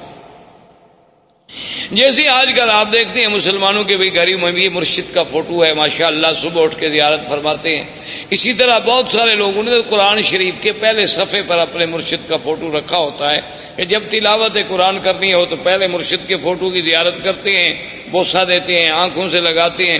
پھر وہ فوٹو حکم کرتا ہے، قرآن پڑھو تو پڑھتے ہیں، اگر حکم نہ کرے تو قرآن بند کر کے رکھ دیں گے۔ چونکہ چلنا تو مرشد کے حکم پر ہے نا۔ اگر وہ ہمیں حکم دیں گے تو تو اس طرح امال کا میں یہ بھی بت پرستی داخل ہو گئی۔ تو امر ابن لوہی کے دماغ میں پتہ نہیں کیا آئی کہ ایک نئی چیز ہے۔ تو اس نے کہا اچھا بھی ایک دو بت مجھے بھی دو، تاکہ میں ان کو مکے میں لے جاؤں اور ہم بھی ادھر کابت اللہ میں رکھیں گے۔ تو سب سے پہلا بت جو امر ابن لوہی لے کے آیا، وہ حبل تھا۔ اس کا نام تھا حبل۔ وہ جب لے کے آیا، حبل کو یہاں رکھا اور سارے مکے والوں کو بلایا کہ بھئی، یہ تو ہمیں خدا مل گیا ہے۔ ایسے پہلے تو ہم خالی گھر میں عبادت کر رہے تھے، خدا تو نہیں تھا۔ تو اب سب اس کی عبادت کیا کریں تو لوگوں نے اس کی عبادت کرنی شروع کی۔ اس نے باقی قبائل کو بلایا، پھر ہر قبیلے کے لیے خدا بنتا چلا گیا۔ کو بنو ثقیف کا، کو بنو حزیل کا، کو بنو خزا کا، کو قریش کا، کو بنو ہاشم کا، سب خدا بناتے گئے۔ اور پھر اس نے لوگوں سے یہ بھی کہہ دیا، اس نے کہا کہ دیکھو، یہ بت تو بناؤ، خدا تو بناؤ، لیکن یہ شرط ہے کہ مٹی ہمارے اس شہر کی ہو یعنی پتھر یہاں سے لو۔ مٹی بھی یہاں سے لو، پھر اس سے بناؤ۔ ہر مٹی سے نہ بناؤ، چونکہ یہ تو اللہ کے گھر کی مٹی ہے نا، یہ تو مبارک مٹی ہے۔ یہ چیزیں جو ہے نا جی اس کے دماغ میں آئیں۔ اس لیے حضور پاک نے فرمایا تھا کہ اول من بدل الدین عامر ابن الحی سب سے پہلے اللہ کے دین میں تعریف کرنے والا، بدلنے والا اور شرک کی ابتدا کرنے والا سرزمین مکہ میں جو تھا، تو عمر ابن الحی اور حضور نے یہ بھی ارشاد فرمایا کہ انی رائی تو فرمایا میں نے مجھے دکھایا گیا ہے کہ یہ جرو فنار کہ وہ اپنی آنتیں جو ہیں جہنم میں گھسیٹتا ہوا جہنم میں چل رہا تو یہ وہ پہلا شخص تھا جس سے بت پرستی کی ابتدا اس نے آرڈر کر دیا کہ بھائی کوئی آدمی بت بنائے، ہر قبیلہ بت بنائے، لیکن وہ بت مکے کے پتھروں سے ہو۔ اور دوسری بات یہ ہو گئی، اس نے حکم کر دیا کہ ہر قبیلہ جو بت بنائے، اس اپنا ایک بت جو ہے وہ یہاں رکھے۔ یعنی ہم اس قبیلے کو شرف دیں گے کہ تمہارا خدا جو ہے وہ کعبے میں موجود ہے۔ اور اگر اس قبیلے سے لڑائی ہو جاتی تو اس کے خدا کو بھی نکال دیتے تھے کہ بھئی اب تمہارا خدا یہاں نہیں رہ سکتا، تمہارا ہمارا جھگڑا ہے۔ تو اس طرح جناب یہ ہوا، حتیٰ کہ بڑا عجیب واقعہ ہے کہ ایک شخص سفر پہ گیا۔ تو اس کو وہ اپنا بت جو تھا وہ بھول گیا اور مکہ مکرمہ سے پتھر اٹھانا بھی بھول گیا۔ اب راستے میں اس کا دل ہوا کہ میں اپنے خدا کی پوجا کروں، اپنے بت کی پوجا کروں، اپنے سرم کو پوجوں۔ تو اب اس نے کہا بھی میں کہاں سے بناؤں؟ وہ تو میں مکہ سے تو پتھر لایا نہیں۔ جیسے ہمارے روافظ نے بھی آپ نے دیکھا ہے، ان کا بھی ایک مٹی کا ایک ایسے ٹھیلا گول سا بنا ہوتا ہے، وہ سجدے میں وہی استعمال کرتے ہیں۔ وہ کہتے ہیں یہ قرب و بلا کی مٹی ہے، تو وہ مقدس مقام کی مٹی ہے، اس کے بغیر ہمارا سجدہ نہیں ہوتا۔ کیونکہ حضرت حسین نے شہید ہوتے وقت اسی پہ سجدہ کیا تھا، تو لہٰذا وہی مٹی لے کے وہ ہر جگہ چلتے ہیں، اس کو بنایا ہوتا ہے، وہ سامنے رکھیں گے اور اسی پہ وہ اپنا سجدہ کریں گے۔ باقی کسی جگہ کے لیے ان کا سجدہ نہیں ہوتا۔ اللہ نے ہمارے لیے پوری دنیا پاک کی۔ انہوں نے جناب تنگ کرتے مشرقین مکہ نے کہا، مکے کا پتھروں کا بت بناؤ، انہوں نے کہا، کربلا کا بناؤ۔ تو بہرحال اللہ رحمت فرمائے، تو اب جناب یہ ہوا کہ اس بندے کو سوچ آئی کہ میں کیا کروں؟ اس نے کہا کہ میرے پاس کھجوریں البتہ تھی، سفر میں اور تو کوئی خوراک نہیں ہوتی تھی۔ تو میں نے کھجوروں کو اکٹھا کیا اور کھجوروں کو جیسے میرا بت تھا نا، اس کی شکل کا ایک بت کھجوروں سے بنایا۔ کھجوروں سے اس کی گٹھلیاں نکال دی اور کھجوروں کو معجون کی شکل دے کر میں نے اس کا بت بنا دیا اور اس کی پوجا کرنی شروع۔ اس کی عبادت کرتا رہا، لیکن کہتے جب بعد میں بھوک لگی تو خدا کو کھا گیا اور میں کیا کرتا؟ ہوں وہ کہتے آخر میرے پاس کوئی حل نہیں تھا۔ جب سفر میں مجھے بھوک نے ستایا تو میں نے کہا یار میں اب کیا کروں؟ تو میں نے پھر خدا کی پہلے ٹانگ کاٹی، پھر ہاتھ کاٹا، پھر گردن کاٹی اور ایسا ایسا کھا گیا۔ سارا سفر میں راستے میں خدا بندہ خدا کو کھا گیا۔ یعنی آپ اندازہ کریں جاہلیت کا۔ اسی لیے اکبر نے حالی نے کہا تھا نا کہ کھڑے ہیں کھڑے ہیں، پڑے ہیں پڑے ہیں۔ جو ماپو تو بندے خدا سے بڑے ہیں۔ تو یہ فطرت انسانی ہے کہ جب وہ بھٹکتی ہے تو پھر ایسی حرکتیں کر جیسے کہ ایک صحابی مسلمان ہوئے۔ اسلام لانے کے بعد لوگوں نے کہا کہ بھئی آپ ہمیں اپنی زندگی کا کوئی واقعہ سنائیں۔ اس نے کہا کہ بھئی آپ تو کہتے ہیں کہ یہ بت جو ہے نا کوئی فائدہ نہیں پہنچاتے۔ لیکن میرا جو خدا تھا نا، جو میرا بت تھا، جس کی میں پوجا کرتا تھا، اس نے مجھے بہت فائدہ پہنچایا۔ اب صحابہ حیران ہو گئے کہ بت کیسے فائدہ پہنچائے اس نے کہا، ابھی کیسے؟ اس نے کہا سر میں میں ایک دفعہ سفر پہ گیا، سارا کا سفر تھا، تو میں اپنے بت کو چھوڑ کے کسی کام گیا، واپس آیا تو دیکھا کہ وہ سال ابو ابول والا راہ سے ہی کہ ایک سارا کی لومڑی کھڑی ہے اور میرے اس بت پہ پیشاب کر رہی تو میں نے کہا ہزار ابن یہ خدا ہو سکتا ہے جس پہ سال اب آ کر پیشاب کر دے؟ تو میں نے اس وقت اس کو پھینک دیا اور دل میں اسلام داخل ہو گیا۔ کہ واقعی اللہ تبارک و تعالیٰ کے دین کے علاوہ یہ محض ہمارے تخیلات ہیں اور فسادات ہیں۔ تو بہرحال میرے کہنے کا مقصد یہ تھا کہ یہاں سے عرب سے بت پرستی شروع ہوئی اور ایستا آہستہ یہاں شرک کی جڑیں پھیلتی چلی گئی اب اسی طریقے سے پھر اب یہود جو تھے، یہود اور نصارہ، یہ یہود بھی کو مدینہ منورہ میں رہنے والے نہیں تھے، یہ بھی ان کا اصل جو تھا شام تھا۔ یہ وہاں سے آئے اور آ کر مدینہ منورہ میں آباد ہوئے۔ اس وقت مدینہ منورہ کو یسرف کہا جاتا تھا۔ اس کا نام مدینہ منورہ نہیں تھا۔ یہ وہاں آ کر آباد ہوئے، ان میں کئی قبائل تھے، بنی قینقا تھے، بنو نذیر تھے، بنی قریضہ تھے۔ اور اسی طرح یمن سے کچھ لوگ نکلے۔ جب ربیعت نصر یمن کا آدمی تھا، اس نے خواب دیکھا کہ اپنے خواب میں کہ بعض احباش آباز کہتے ہیں بہت گھٹیا قوم کے لوگ، وہ یمن پہ بادشاہ بن جائیں گے۔ تو وہ ڈر کے مارے اپنے خاندان کو لے کر۔ وہ بھی وہاں سے نکلا اور حیرا میں جا کے اس نے عراق کے اندر ایک جگہ ہے حیرا وہاں جا کر اس نے ڈیرا ڈالا اور اس کے بعد پھر اس کا لڑکا پیدا ہوا جس کا نام جو ہے سنان ابن اسعد تھا۔ سنان اسعد، جس کا لقب تبا تھا۔ یہ اس کا بیٹا تھا اور یہ پھر بہت بڑا بادشاہ بنا۔ اور اس نے پھر بڑی جنگیں کی اور بڑی لڑائیاں کی اور یہ اسی ضمن میں آیا، مدینہ منورہ میں پہنچا، پھر مدینہ منورہ سے آگے چلا گیا اور اس نے اپنے ایک بیٹے کو اسی یسرف کے مقام پہ چھوڑ دیا کہ بھی تم یہاں رہو، سنا ہے کہ یہاں علماء رہتے ہیں، اہل کتاب لوگ ہیں، ان سے کچھ استفادہ کرو۔ اچھا خدا کی قدرت یہ ہے کہ کچھ عرصے کے بعد اس کے بیٹے کو مدینے میں کسی آدمی نے قتل کر دیا۔ وہ جب قتل ہوا تو اس کو اطلاع ملی کہ تمہارا تو بیٹا قتل ہو گیا۔ اس نے جناب چڑھائی کی۔ اس نے آگے چڑھائی کی اور جنگ لڑی اور خدا کی شان دیکھیں دنیا کی تاریخ میں یہ نرالی جنگ تھی کہ مدینے والے لوگ اس سے بادشاہ تبا کی فوجوں سے، یمن کی فوجوں سے سارا دن لڑائی لڑتے۔ جب شام ہوتی تو ان کے لیے کھانا بھجواتے۔ جب شام ہو جاتی وہ کہتے جی لڑائی اپنی جگہ ہے، مہمان ہے یمن سے چل کے آئے ہیں، مدینہ کھانا تو دینا ہے۔ دن میں لڑائی اور شاہ حیران ہوگی کیسی قوم؟ ایک دن اس نے علماء یہود تھے دو، وہ آئے اس کے پاس، انہوں نے کہا کہ دیکھو، تم چاہتے کیا ہو؟ اس نے کہا، میرے بیٹے کو انہوں نے قتل کیا۔ انہوں نے کہا، بیٹے کو قتل کیا، تم نے کتنے قتل کر دیے؟ اور تمہارا تو ایک بیٹا قتل ہوا، تم نے کتنے قتل کر دیے؟ چاہتے اس نے کہا، نہیں، میں تو یہ صرف کو مٹا دوں گا۔ میں تو اس شہر کا نام و نشان نہیں چھوڑوں گا دنیا میں۔ اس نے کہا، بات سنو یہ وہ جگہ نہیں جسے تم مٹا سکو۔ حاض ہی مہاجر محمد الرسول اللہ صلی اللہ علیہ وسلم۔ یہ ایک نبی پیدا ہوں گے عربی محمد پاک، جن کی ہجرت کا مقام ہے۔ اس کو تم نہیں مٹا سکتے، اس کے مٹانے کا خیال چھوڑ دو، تم خود مٹ جاؤ۔ اچھا تو وہ جناب ان کو، ان کے کہنے پہ لڑائی مدینے سے بند ہو گئی۔ اور اس نے کہا اچھا ایسا کرو کہ تم دو علماء یہود جو ہے نا تم میرے ساتھ چلو۔ تاکہ میرے ملک میں بھی جا کے کوئی دین پھیلاؤ۔ اب جناب راستے میں ابھی وہ سفر کر رہا تھا کہ بنو حزین بنو حزین ایک قبیلہ ہے، جو مکے میں آباد۔ یہ بنو حزین قبیلے کے لوگ جو تھے، یہ دوڑے ہوئے پہنچے اس بادشاہ کے پاس، طبا کے پاس۔ انہوں نے کہا کہ حل تو ریدوں من الذهب والفضه ومن المجوهرات شيئا عظيما؟ کیا تمہیں چاہیے کہ تمہیں ہم سونا، چاندی، ہیرے، جواہرات کا ڈھیر حوالے کر دیں؟ تم چاہتے ہو؟ اس نے کہا، کون نہیں چاہتا؟ تو اس نے کہا، وہ سارا کعبہ شریف کے اندر جو ہے، یہ تمام دنیا کا سونا موجود ہے۔ آگے لے لو۔ کیونکہ اصل یہ بات ٹھیک بھی تھی کیونکہ کابت اللہ جب بنایا گیا نا جی تو اس کے درمیان میں ایک کنویں نما شکل بھی تھی۔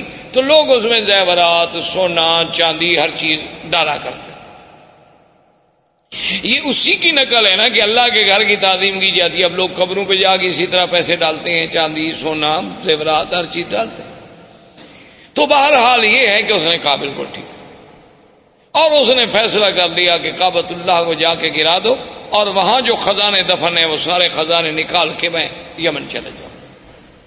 ابھی اس نے یہ ارادہ کیا تھا کہ بالکل سیاہ ایسی اندھیری آئی کہ اتنا اندھیرا چھا گیا کہ اپنا ہاتھ بندے کو نظر نہیں آتا۔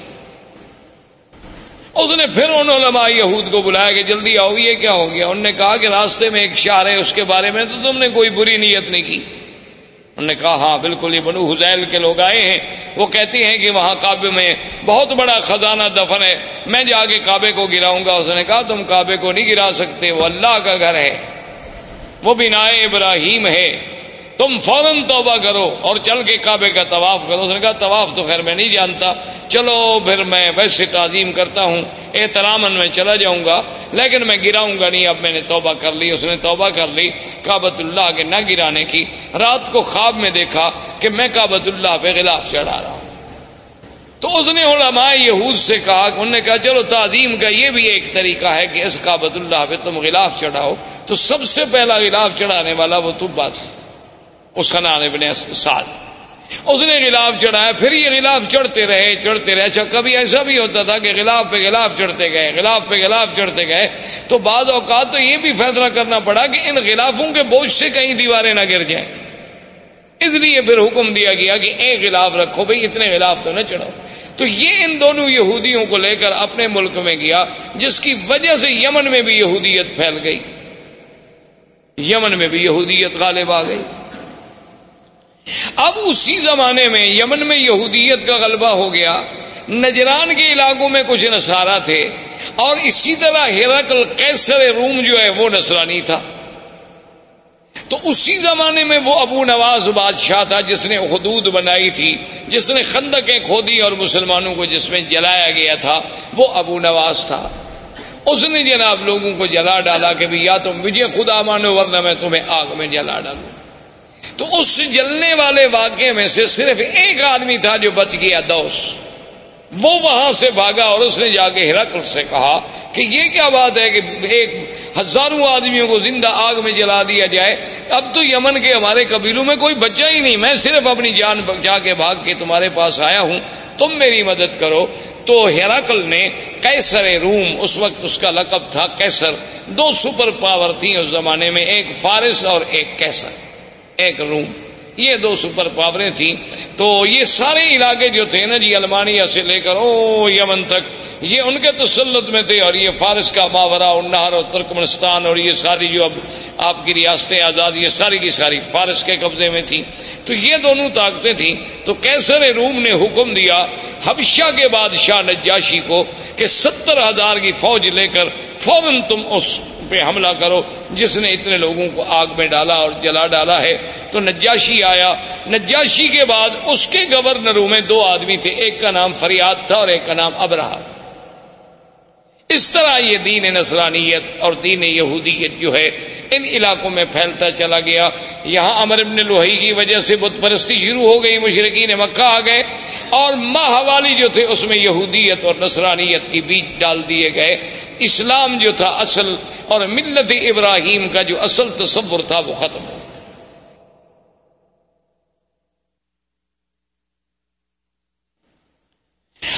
جناب یہ ہوا کہ آہستہ آہستہ ابرہا اور اریات اس کے درمیان میں بھی جنگ ہوئی۔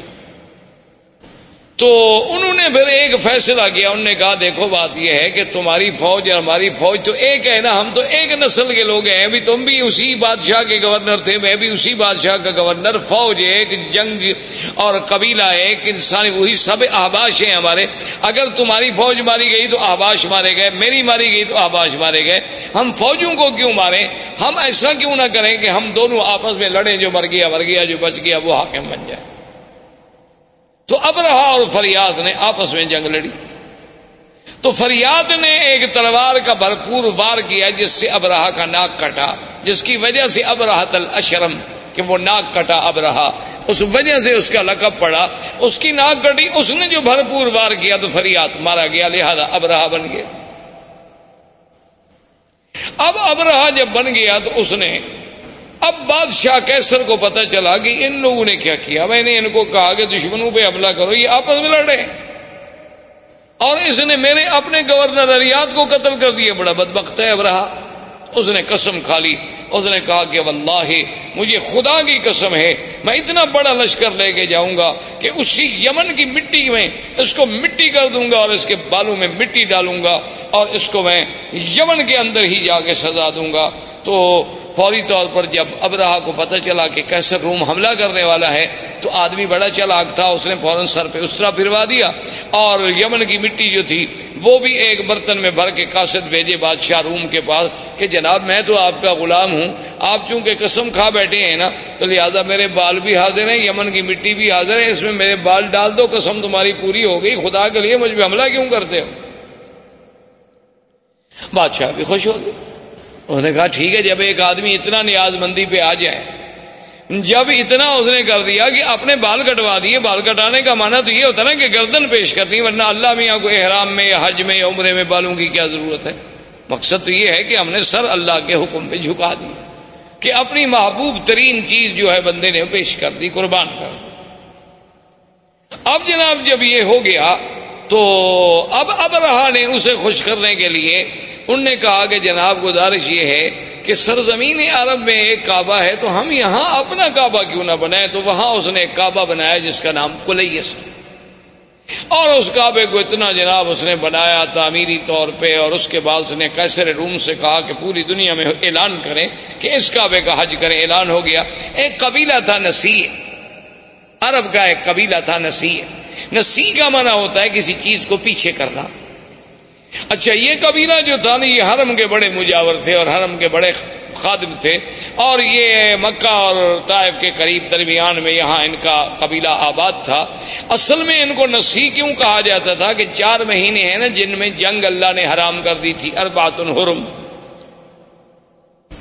اچھا وہ چار مہینے کون سے تھے رجب؟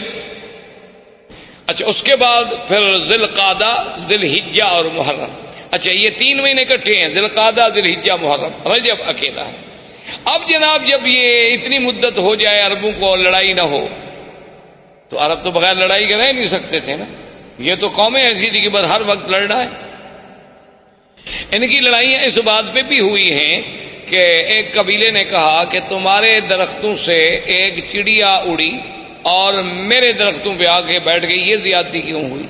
اس پہ لڑائی شروع ہو گئی اور سینکڑوں آدمی قتل ہو گئے۔ کہ وہاں سے چڑیا اڑ کے میرے باغ میں کیوں؟ لڑائی ہو گئی۔ اب جناب یہ جب ان کا، اب جب ایک تین مہینے صبر کیسے کریں؟ تو یہ اس قبیلے والوں کو کہتے کہ ہم نے فلاں قبیلے سے لڑنا ہے۔ تو کہتے کوئی بات نہیں، ہم محرم کو پیچھے کر دیتے۔ ہم محرم جو ہے نا، پیچھے کر دل حج کے بعد جب مہینہ آتا، وہ کہتے جی یہ سفر ہے۔ اس کے بعد محرم آئے گا۔ تو اس کو یعنی ایک مہینے کو پیچھا کر دیتے۔ تو اس لیے ان کو نسی کہا گیا کہ ہلو نہ ہوا آمن وہی ہر نہ ہوا آمن اللہ نے قرآن میں بھی فرمایا، ایک سال تو اس کو محرم رہنے دیتے، ایک سال اس کو سفر بنا دیتے، پھر جنگ حلال ہو جاتی۔ تو یہ نسی قبیلہ جو تھا ان کو جب پتا چلا کہ بھئی حبشے میں ابرہ نے ایک کعبہ بنایا ہے، خدا کے کعبے کے مقابلے پر، انہوں نے کہا بھی اگر ایسا ایسا اس کی رونق بڑھ گئی اور چرچا بڑھ گیا تو ہمارا تو مسئلہ ختم ہو جائے گا۔ یہ یہاں سے کچھ آدمی نکلے اور چوری چوری داخل ہوئے عبادت کے بہانے سے۔ رات کو وہاں گندگی کٹھی کی اور ان کی دیواروں کو گندگی لگا کے یہ غائب ہو گئے۔ صبح جب ابراہ کو اطلاع ملی کہ تمہارے کعبے کو تمہیں بے حرمت کی، اس نے کہا یہ کس نے کی ہوگی؟ اس نے کہا صاف بات ہے۔ صاف بات ہے عرب کا بیل کے علاوہ اور کون کر سکتا ہے؟ اور کسی کو ہمارے کعبے سے کیا دکھ ہے؟ تو تحقیق پر پتہ چلا کہ بھی ہاں یہ تو نسی والوں کا کام ہے، جو مکے کے کعبے کے مجاور ہیں نا، قبیلہ بنو نسی یہ انہی کا کام ہے، انہوں نے کیا تو انہوں نے کہا کہ ٹھیک ہے، حکم دیا فوجوں کو کہ تیاری کرو۔ میں جا کے اس کعبے کو انہدا منہدم کرتا ہوں، جب تک وہ کعبہ رہے گا نا تو میرے کعبے کا جو ہے لوگ عزت نہیں کریں گے اور نہ یہاں کوئی حج کرے گا، اس کعبے کو توڑ دیتے ہیں۔ کچھ عرصے کے بعد لوگ بھول جائیں گے کہ کہاں کعبہ تھا، کہاں کیا تھا، کیا حج تھا، کیا آکام تھے۔ تو یہ وہاں سے لشکر لے کے چلا۔ اور اسی کے لشکر میں ہاتھیوں ہاتھیوں کا لشکر تھا۔ اور ان میں جو سب سے بڑا ہاتھی تھا، اس کا نام محمود۔ تھا اس ہاتھی کا نام جو ہے محمود تھا، لوگ نام رکھتے تھے۔ اور اس کا سائز جو تھا، چلانے والا، اس کا نام انیس تھا۔ یہ جناب لشکر چلا۔ یہ جب آیا راستے میں تو لوگوں کو پتا چلا کہ یہ عجیب بات ہے کابت اللہ کو گرانے کے لیے آ رہا ہے۔ تو راستے کے عرب قبائل جو تھے، انہوں نے جا کے اس سے لڑائی لڑی، لیکن وہ بیچارے شکست کھا گئے۔ اور زور نفر ان قبیلوں کا سردار تھا، وہ قید ہو گیا۔ وہاں سے چلتے چلتے یہ طائف آیا۔ طائف میں اس وقت بنو ثقیف تھے۔ قبیلہ بنو ثقیف آباد تھا۔ تو بنو ثقیف کو پتا چلا کہ بزو نفر جو ہے وہ بھی شکست کھا گیا، بنو خسم والے وہ شکست کھا گئے۔ تو ہم بنو ثقیف اب اس کا کیسے مقابلہ کر سکتے ہیں اتنے بڑے لشکر کا؟ تو انہوں نے ابراہ کو پیغام بھیجا کہ دیکھو، تم جا رہے ہو کابت اللہ کو توڑنے کے لیے، ہم تمہارا راستہ نہیں روکتے۔ تم جانو مکہ جانے، کعبہ جانے۔ لیکن شرط یہ ہے کہ لا تو حضور نہ تم ہمیں اداری پہنچاؤ۔ اس نے کہا، بالکل ٹھیک۔ لیکن اس نے کہا کہ اپنی شرافت اور صداقت کی کوئی نشانی، کوئی دلیل تو دو نا کہ تم پکے ہو۔ ایسا تو نہیں کہ میں ادھر جاؤں اور تم پیچھے سے حملہ کر دو، کیونکہ بنو سکیب بھی بڑی مشہور لڑا کی قوم تھی اور خاص طور پہ تیر انداز۔ تو انہوں نے ایک آدمی تھا جس کا نام تھا ابو رغال۔ ابو رغال جو تھا نا جی وہ انہوں نے کہا کہ یہ آدمی ہم تمہیں دے رہے ہیں، یہ ایسا آدمی ہے کہ ایک تو طائف سے لے کر مکے تک تمہیں راستے بتائے گا، اس کو سڑکیں تھوڑی بنی ہوئی تھی اور راستہ نہ جانے تو دو دن کا راستہ، دس دن لگ جاتے تھے۔ تو یہ تمہیں دلالت کرے گا کہ کابت اللہ کا رستہ کہاں ہے اور تمہیں مکے تک پہنچا دے گا اور اس ابو رغال نے اپنے قبیلوں سے، اپنے دین والوں سے غداری کی اور ان سے وفا کی کہ ان کو مکے کا راستہ بتلایا اور وہ چلتے چلتے مکے کے قریب پہنچا اور اسی راستے میں ابو رغال جو ہے وہ مر گیا۔ اور دنیا میں تاریخ میں یہ بات موجود ہے آج بھی کہ اس کی قبر جو تھی نا جی آج تک دنیا میں ابھی رغال کی قبر مشہور تھی کہ بعد میں عرب والے جاتے تھے، اس کی قبر پہ جا کے پتھر مارتے تھے، جیسے جمرت القبا کو مارتے ہیں نا، کہ یہ وہ بدبخت ہے کہ جس نے اپنے دین کو بھی چھوڑا، اپنے قبیلوں کو بھی چھوڑا اور ابرا کو لے آیا کعبہ گرانے کے لیے۔ تو ابو رغال وہاں مر گیا۔ اب رہا کا لشکر جب کابت اللہ کے قریب پہنچے، اس نے ڈیرا ڈال دیا اور حکم دے دیا کہ جو لوگ ملے، مال ملے، مویشی ملے، سب پکڑ لو، چونکہ روپ ڈالنا تھا مکے والوں پر۔ تو ان مال مویشیوں میں دو سو اونٹ جو ہے، وہ عبد المطلب کے بھی پکڑے گئے۔ عبد المطلب جو ہیں، یہ حضور صلی اللہ علیہ وسلم کے دادا ہیں۔ اور عبد المطلب جو تھے، کان جسیون وسیمن یعنی بڑے خوبصورت، بڑے جمال والے، کیوں نہ ہوں اگر دادا ہے محمد الرسول اللہ صلی اللہ علیہ وسلم۔ انہیں پتا چلا کہ جناب آپ کے دو سو اونٹ پکڑ لیے ابراہ نے، تو وہاں پہنچے اور انہیں پتا چلا کہ زو نفر جو ہے ہمارے قبیلے عرب کا قید میں ہے۔ تو زو نفر کو ملے کہ بھائی تمہارا کوئی تعلق ہے؟ اس نے کہا، میرا تعلق ہوتا تو میں قید ہوتا۔ البتہ میں یہ کر سکتا ہوں کہ جو ہاتھی چلانے والا انیس ہے سائز اس زمانے میں ہاتھی کا جو سائز ہوتا تھا نا، اس کو بڑا تقرب ہوتا تھا، جو وہ بادشاہ کے قریب بیٹھتا تھا۔ بادشاہ کا حودت جو ہے، سب سے بڑے ہاتھی پہ ہوتا تھا۔ تو میں انیس کو کہہ دیتا ہوں، کیونکہ راستے میں چاہے میں قید میں رہا، لیکن ہماری کچھ دوستی ہو گئی آپس میں۔ تو اس نے انیس کو سفارش کی۔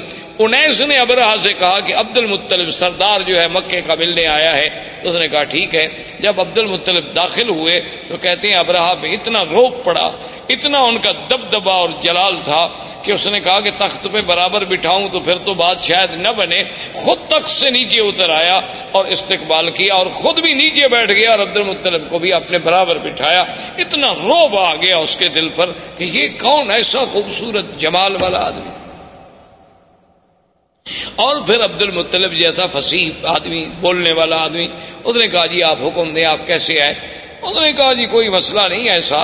مسئلہ صرف اتنا ہے کہ میرے دو سو اونٹ جو ہیں، وہ آپ کے لوگوں نے، آپ کی فوجیوں نے پکڑے ہیں، وہ آپ مجھے چھوڑ۔ تو اب رہا ہنسنے لگا تو اس نے کہا، کیا بات اس نے کہا کہ عبد المطلب دیکھو جب تم آئے نا تو میرے دل میں تمہاری بڑی عزت، بڑی عظمت تھی۔ میں نے کہا، یہ تو سردار اس قسم کے تو میں نے آج دیکھے ہیں۔ لیکن جب تم نے بات کی نا، تمہاری عزت ساری ختم۔ عبد المطلب نے کہا بولے ماں تھا کیوں؟ اس نے کہا، عجیب بات ہے، میں کابت اللہ کو گرانے کے لیے فوج دے کے بیٹھا ہوں۔ تم مکے کے سردار ہو۔ تم مجھ سے معافی مانگے مکے پہ چڑھائی نہ کرو کابت اللہ کو نہ گراؤ، ہمیں معاف کر دو، واپس جاؤ۔ تم اونٹ چھڑانے کے لیے آئے، تمہیں اونٹوں کا فکر ہے۔ تو عبد المطلب نے بڑے غور سے دیکھا اور کہا کہ اب رہا، سنو، انا رب البلی بلے حاضل بھائی رب یحمی۔ سن لو کہ میں ان اونٹوں کا مالک ہوں۔ لیکن اس گھر کا بھی ایک مالک ہے جو اس کی خود حفاظت کرے گا۔ مجھے کیا ضرورت ہے حفاظت کرنے کی؟ ہمارا ہم تمہارا مقابلہ نہیں کر سکتے۔ تو یہ کون سی معقولیت ہوگی کہ ہم بلا وجہ جنگ لڑے مجھے اونٹوں کی فکر تھی میں آ گیا، لیکن اس گھر کا بھی ایک رب ہے۔ حاضل بھائی رب۔ گھر کا بھی ایک رب ہے۔ یہ ہم ہی ہے جو اپنے گھر کی خود حفاظت کرے گا، ورنہ ہم تو آج اس بندے ہیں، ہم حفاظت نہیں کر سکتے۔ تو ابرا نے کہا اچھا ٹھیک ہے جی لے جاؤ، اونٹ لے جاؤ۔ لیکن بات سن لو۔ قریش سے کہہ دو، قبائل عرب سے کہہ دو کہ ہم تمہارے ساتھ جنگ کے لیے نہیں آئے۔ ہم تو صرف اللہ کے کعبے کو گرانے کے لیے آئے۔ ہیں اگر وہ میرے راستے میں رکاوٹ نہیں بنیں گے اگر وہ میرا راستہ نہیں روکیں گے تو میں ان کو کبھی تکلیف نہیں پہنچاؤں گا، بس میں کعبہ کا نظام کر کے چلا جاؤں گا۔ عبد المطلب نے کہا، ٹھیک ہے، آئے ان نے اعلان کر دیا کہ مکے والوں پہاڑوں پہ چلے جاؤ۔ اللہ سے دعائیں مانگو۔ خود اس نے طواف کیا ملتظم پہ آیا اور اس نے کہا کہ، مولا، تو جانتا ہے کہ ہم عاجز ہیں۔ ہم تیرے گھر کی حفاظت نہیں کر سکتے۔ آج اپنے گھر کی حفاظت تو خود فرما۔ اور اس کے بعد پہاڑوں پہ چلے گئے۔ بادشاہ نے حکم دیا اور اس محمود ہاتھی کو آگے چلایا وہ ابو نفر جو قید میں تھا، وہ تو قبیلہ عرب کا سردار تھا نا۔ اس نے جب دیکھا کہ ہاتھی لے کر یہ کابت اللہ کی طرف گرانے کے لیے جا رہے ہیں، تھا تو بیچارہ قیدی۔ لیکن اس نے موقع پایا، موقع حاصل کر کے آیا اور محمود ہاتھی کے کان کان جو تھے نا، ایک کان سے چمٹ گیا، لٹک گیا اس کے کان سے اور کہنے لگا، ابرو گیا محمود، ابرو گیا محمود امام کا بیت اللہ، کہ اے ہاتھی، بیٹھ جاؤ، مت بڑھو، آگے خدا کا گھر ہے، خدا کا گھر ہے۔ اس نے اتنی کہنا تھا کہ ہاتھی بیٹھ اب ہاتھی جب بیٹھ گیا تو بادشاہ ابراہ نے حکم دیا سائز کو کہ ہاتھی کو چلاؤ، ہاتھی کو مارتا ہے، ہاتھی چلتا ہے۔ سائنس نے کہا کہ چلو ہاتھی کا رخ موڑو یمن کی طرف۔ ہاتھی کا رخ جب یمن کی طرف موڑا گیا تو وہ جناب چل پڑا۔ اس نے کہا پھر ایک لمبا چکر دے کے پھر کعبے کی طرف موڑو، کعبے کی طرف موڑے، وہ برک کر کے بیٹھ جائے اس نے کہا یہ عجیب بات ہے، ہاتھی کیوں نہیں جاتا؟ اس نے کہا جی اب آپ دیکھ رہے ہیں، میں یمن کی طرف چلاتا ہوں تو چلتا ہے اور کعبے کی طرف چلاتا ہوں تو نہیں چلتا۔ ہے تو ابھی اسی اسنا میں تھے کہ اللہ تبارک و تعالیٰ کے حکم سے کابت اللہ کی جانب سے آسمان پہ سیاہی پھیل گئی اور چھوٹے چھوٹے پرندوں کا اتنے بڑے غول آئے گے جیسے بادل ہوتا ہے، جس کو قرآن کہتے ہیں، الم تر کئی ففعل ربک باصحاب الفیل؟ الم یجعل کیدہم فی تضلیل؟ وأرسل عليهم طيرا أبابيل ترميهم بحجارة من سجيل فجعلهم كأصف مأكول اللہ نے فرمایا کہ آپ نے نہیں دیکھا کہ اللہ نے ہاتھی والوں سے کیا کیا؟ اللہ نے کیسے ان کی قید، ان کے مکر، ان کے چالاکی، ان کے دھوکے کو اللہ تبارک و تعالی نے کیسے مٹا ڈالا؟ اور کیسے فرمایا کہ پرندے بھیجے اور پرندے بھی چھوٹے سے اور ہر پرندے کے پاس تین چھوٹے چھوٹے پتھر کے دانے ہیں۔ یعنی ایک پنجے میں، ایک دوسرا پنجے میں، ایک چونچ میں۔ اللہ نے حکم دیا کہ بس ان کو تم گراؤ، یہ ایٹم کے ذرے بن جائیں گے۔ کا اسفم اکول ایسے ہو گئے کہ جیسے گھاس چرا ہوا گھاس دیکھا نا جیسے روندا ہوا ہو، گھاس جانور چبا چبا کے پھینک دے اور پاؤں کے تلے رونٹ ڈالے۔ بعض کہتی ہیں کہ جس پہ وہ آیا، بیماری ہوئی اور گوشت گلنے لگ گیا، گرنے لگ گئے، مرتے مرتے اب رہا مر گیا۔ تو یہ وہ سال ہے جس میں ولید فی رسول اللہ صلی اللہ علیہ وسلم، جس میں میرے مدنی محمد مصطفیٰ صلی اللہ علیہ وسلم پیدا ہوئے۔ کیونکہ عرب کے پاس کیلنڈر نہیں تھا، تقویم نہیں تھی، تاریخ نہیں تھی، وہ بڑے بڑے حوادث کو یاد کرتے تھے کہ یہ واقعہ کب ہوا، یہ واقعہ کب ہوا۔ اب ان کو جب پوچھا جاتا کہ ادور کب پیدا ہوئے، وہ کہتے اس سال پیدا ہوئے، جس سال ہاتھی کا قصہ ہوا۔ ولد سنت الفیل۔ تو اب میرے مدنی صلی اللہ علیہ وسلم کی پیدائش کا مرحلہ آیا۔ تو یہ احوال عرب تھے۔ اس کے بعد جو میں نے سابقہ درس میں عرض کیا تھا، وہ پیدائش سے پہلے کے حالات تھے اور زندگی باقی انشاءاللہ تو آنے والے درس میں اب ہم بیان کریں گے ولادت محمد مصطفیٰ۔ السلام علیکم ورحمۃ اللہ وبرکاتہ۔ برادران اسلام، آج کے اس درس میں سرکار دو عالم، سرکار مدینہ، حضرت محمد مصطفیٰ صلی اللہ علیہ آلہ و اصحابہ وسلم تسلیما کثیرا کثیرہ کی سیرت مبارک کے بارے میں کچھ باتیں اس کا سب سے پہلی بات تو یہ تصور فرما لیں کہ حضور صلی اللہ علیہ وسلم کی سیرت مبارکہ آپ کی سیرت طیبہ آپ کی زندگی کے ہر پہلو میں ایک ایسی شان ہے کہ ساری زندگی بھی انسان اگر اس کو بیان کرنے کے لیے اپنی پوری سائی و جد و جہد کرے تو وہ زبانیں گنگ ہو جائیں گی، قلم ٹوٹ جائیں گے۔ لیکن حضور صلی اللہ علیہ وسلم کی سیرت کے پہلو بیان نہیں ہو سکتے۔ ہم مسلمانوں کا الحمدللہ یہ عقیدہ ہے۔ کہ اللہ تبارک و تعالی نے جتنے پیغمبر مبوس فرمائے، جتنے نبی بھیجے، جتنے رسول آئے، جن کی صحیح تعداد کا علم تو اللہ کو ہے۔ عام روایات سے جو بات معلوم ہوتی ہے، وہ یہ ہے کہ ایک لاکھ چوبیس ہزار نبی بھیجے گئے، جن میں تین سو تیرہ رسول آئے۔ اور ان تین سو تیرہ رسولوں میں سے پھر پانچ کل العزم منٹ رسول آئے اور ان پانچ میں سے بھی پھر سب کے سردار جو ہیں وہ خاتم الرسل سیدنا محمد مصطفیٰ صلی اللہ علیہ وسلم کی ذات مبارک۔ تو اس لیے حضور صلی اللہ علیہ وسلم کی زندگی کا ہر پہلو یعنی آپ کی ولادت سے قبل آپ کی ولادت مبارکہ کے احوال، آپ کی ولادت سے پہلے کے علامات آپ کی ولادت سے قبل کے مبشرات، آپ کی ولادت باسعادت کے وقت کے حالات، آپ کا رضا، آپ کا بچپن، پھر آپ کی جوانی، پھر آپ کے ازواج متحرات سے نکاح، پھر حضور صلی اللہ علیہ وسلم کی بے ست نزول قرآن، پھر سرکار دو عالم صلی اللہ علیہ وسلم کی مکی زندگی، پھر حضور صلی اللہ علیہ وسلم کی ہجرت، حضور صلی اللہ علیہ وسلم کا معراج، حضور صلی اللہ علیہ وسلم کا اسراء، حضور صلی اللہ علیہ وسلم کے غزوات، اسی طرح حضور صلی اللہ علیہ وسلم کا جمال،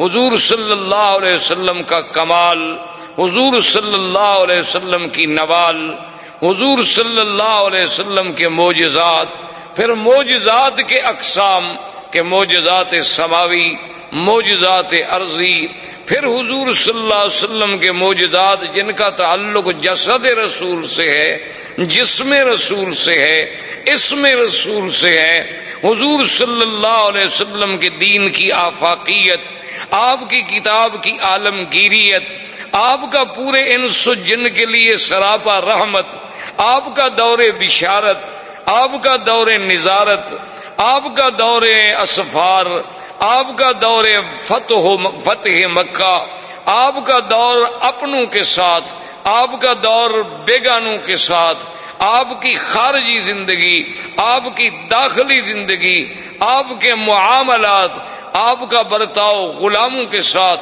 کون سا پہلو ہے جس پہ آدمی کوئی مورخ، کوئی صاحب قلم، کوئی استاد کوئی مدرس، میرا تو ایمان ہے کہ اگر ساری دنیا کے پڑھے لکھے لوگ بھی سیرت پاک پہ لکھنا شروع کر دیں تو ہماری اپنے عقول، ہمارے اپنی جد و جہد، ہماری سائی، ہماری ہمتیں، ہماری زبانیں گنگ ہو جائیں گی، لیکن سیرت پاک کے پہلو ہم کسی طرح سر انجام پورے نہیں کر سکے۔ صلی اللہ علیہ وسلم۔ اب اس بات پہ آپ غور کریں۔ تاریخ عالم پہ نظر ڈالیں۔ کتب سیر پہ نظر ڈالیں۔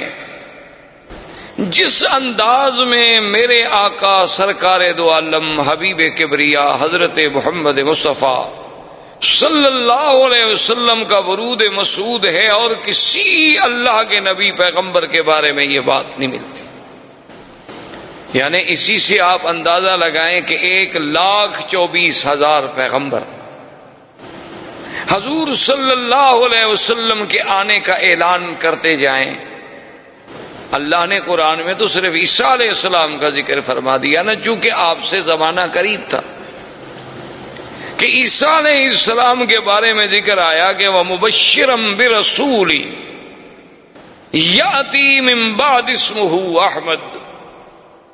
لیکن اصل بات یہ ہے کہ ہر کتاب تورات میں، انجیل میں، زبور میں، ہر کتاب میں نعت محمد مصطفیٰ صلی اللہ علیہ وسلم۔ تو یہ اتنا بڑا اہتمام، حالانکہ اللہ تو جانتے تھے نا کہ حضور صلی اللہ علیہ وسلم کس زمانے میں پیدا ہوں گے۔ اللہ کو تو علم تھا۔ اور یہ بات بھی موجود تھی کہ حضور صلی اللہ علیہ وسلم خاتم الانبیاء والمرسلین ہے، اس کا مطلب یہ ہے کہ سب سے آخر میں آئیں گے۔ یہ بات ایک فیصلہ شدہ بات ہے اور اللہ کا تو علم کامل ہے۔ اللہ تو عالم ماکان وما یکون ہے۔ لیکن یہ قاعدہ ہے کہ جتنی شان ہوگی، جتنی عظمت ہوگی، اتنا ہی اس کا اہتمام ہوگا۔ کہ ہر پیغمبر آئیں اور حضور کے آنے کے بارے میں خوشخبری دیں اور امت کو بتلائیں۔ اسی طرح دوسری بات پہ آپ نظر ڈالیں۔ یہ تو بات موجود ہے کہ جب بھی کوئی آدمی ایمان لائے گا تو سارے انبیاء پر ایمان لائے۔ گا کہ تمام اللہ کے نبی بر حق، تمام اللہ کے رسول بر حق، لیکن یہ ہمیں کسی جگہ نہیں ملتا۔ کہ اللہ تبارک و تعالی نے باقاعدہ پورے انبیاء جتنے اللہ نے پیدا فرمانے تھے، سب سے یہ وعدہ لیا ہو، یہ عہد لیا ہو، یہ میساک لیا ہو کہ اگر میرے مدنی پاک کا زمانہ آئے گا تو تم ایمان لاؤ گے تم حضور کی نصرت کرو گے یہ کسی اور پیغمبر کے بارے میں ہمیں پورے قرآن و سنت میں بات نہیں ملتی۔ یہ شان ملی تو صرف سیدنا محمد الرسول اللہ کہ ابھی حضور آئے نہیں، ابھی حضور پیدا نہیں ہوئے۔ یعنی جیسے اللہ نے عالم ارواح میں اپنی ربوبیت کے لیے لوگوں سے اقرار کرایا کہ السط رب کم کالو بلا۔ کیا میں تمہارا رب نہیں ہوں؟ سب نے کہا کہ نہیں، آپ آپ میرے رب ہیں۔ تو جب اقرار الست ہے اسی طرح اللہ نے فرمایا خد اللہ میسا کن نبی لما آتیتکم من کتاب و حکمت، ثم جاءکم رسول مصدق لما معکم لتؤمنن به ولتنصرن یعنی یہ شان اور کسی پیغمبر کے بارے میں نہیں ملتی کہ اللہ تمام انبیاء سے عہد لے، تمام انبیاء سے میساک لیا جائے کہ میرا ایک نبی آئے۔ میرا ایک شان والا پیغمبر آئے۔ اور اسی طرح آپ پورے تاریخ عالم پہ، تاریخ انسانیت پہ، تاریخ اسلام پہ نظر دوڑائیں۔ ایسا واقعہ بھی آپ کو تاریخ میں کبھی نہیں ملتا کہ اللہ کا نبی پیدا نہ ہوا ہو اور اس پہ ایمان لانے والے پہلے موجود ہوں۔ ایسا واقعہ کبھی نہیں ملتا۔ یعنی یہ بات تو ملتی ہے کہ بھی انبیاء آئے، تشریف لائے، کچھ لوگ ایمان لے آئے، کچھ لوگوں نے ایمان قبول نہ کیا۔ کچھ لوگوں نے تصدیق کی، کچھ لوگوں نے تقزیب کی۔ لیکن ابھی حضور صلی اللہ علیہ وسلم کی بےست نہیں ہوئی، پیدائش نہیں ہوئی، نبوت ملنا تو بعد کی بات ہے۔ یعنی ابھی حضور صلی اللہ علیہ وسلم اس دنیا میں تشریف نہیں لائے۔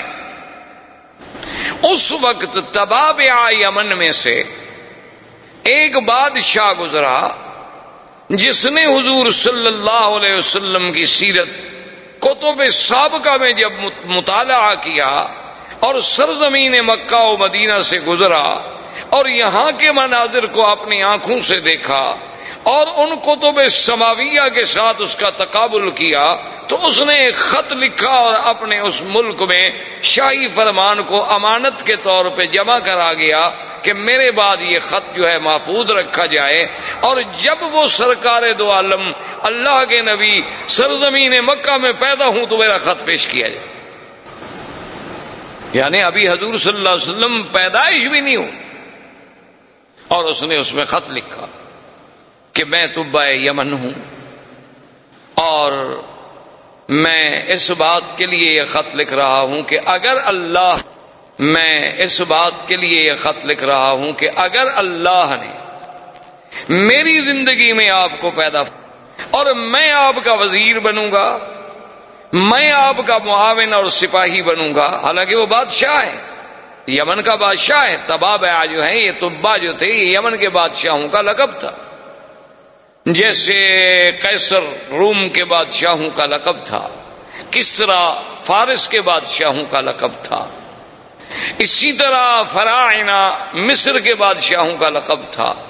تو نجاشی حبشہ کے بادشاہوں کا لقب تھا۔ تو تباب جو ہے وہ یمن کے بادشاہوں کا لقب تھا۔ وہ تبا اکبر تبا الاول، تبا اس طرح پکارے جاتے تھے۔ تو اسے لکھا کہ اگر حضور سرکار دو عالم صلی اللہ علیہ وسلم، آپ کو اللہ نے میرے زمانے میں، میری زندگی میں پیدا فرما دیا تو میں آپ کا سپاہی ہوں گا، آپ کا وزیر بنوں گا، آپ پہ ایمان لاؤں۔ اور اگر میں پہلے مر گیا اور آپ میرے بعد دنیا میں تشریف لے آئے تو پھر میرے گواہ رہیں کہ میں آپ پر ایمان لا چکا ہوں۔ یعنی اندازہ فرمائیں کہ پوری تاریخ انبیاء میں یہ بات نہیں ملتی کہ ایک نبی پیدا نہ ہو لیکن ایمان لانے والے پہلے اقرار کریں اور پھر اس طرح اہتمام کریں کہ شاہی فرمان لکھ کے اس کو باقاعدہ جمع کرایا جائے۔ احباب کرام، اس کے بعد اب آپ اس مبارک سلسلے کی سی ڈی نمبر دو سماعت فرمائیں۔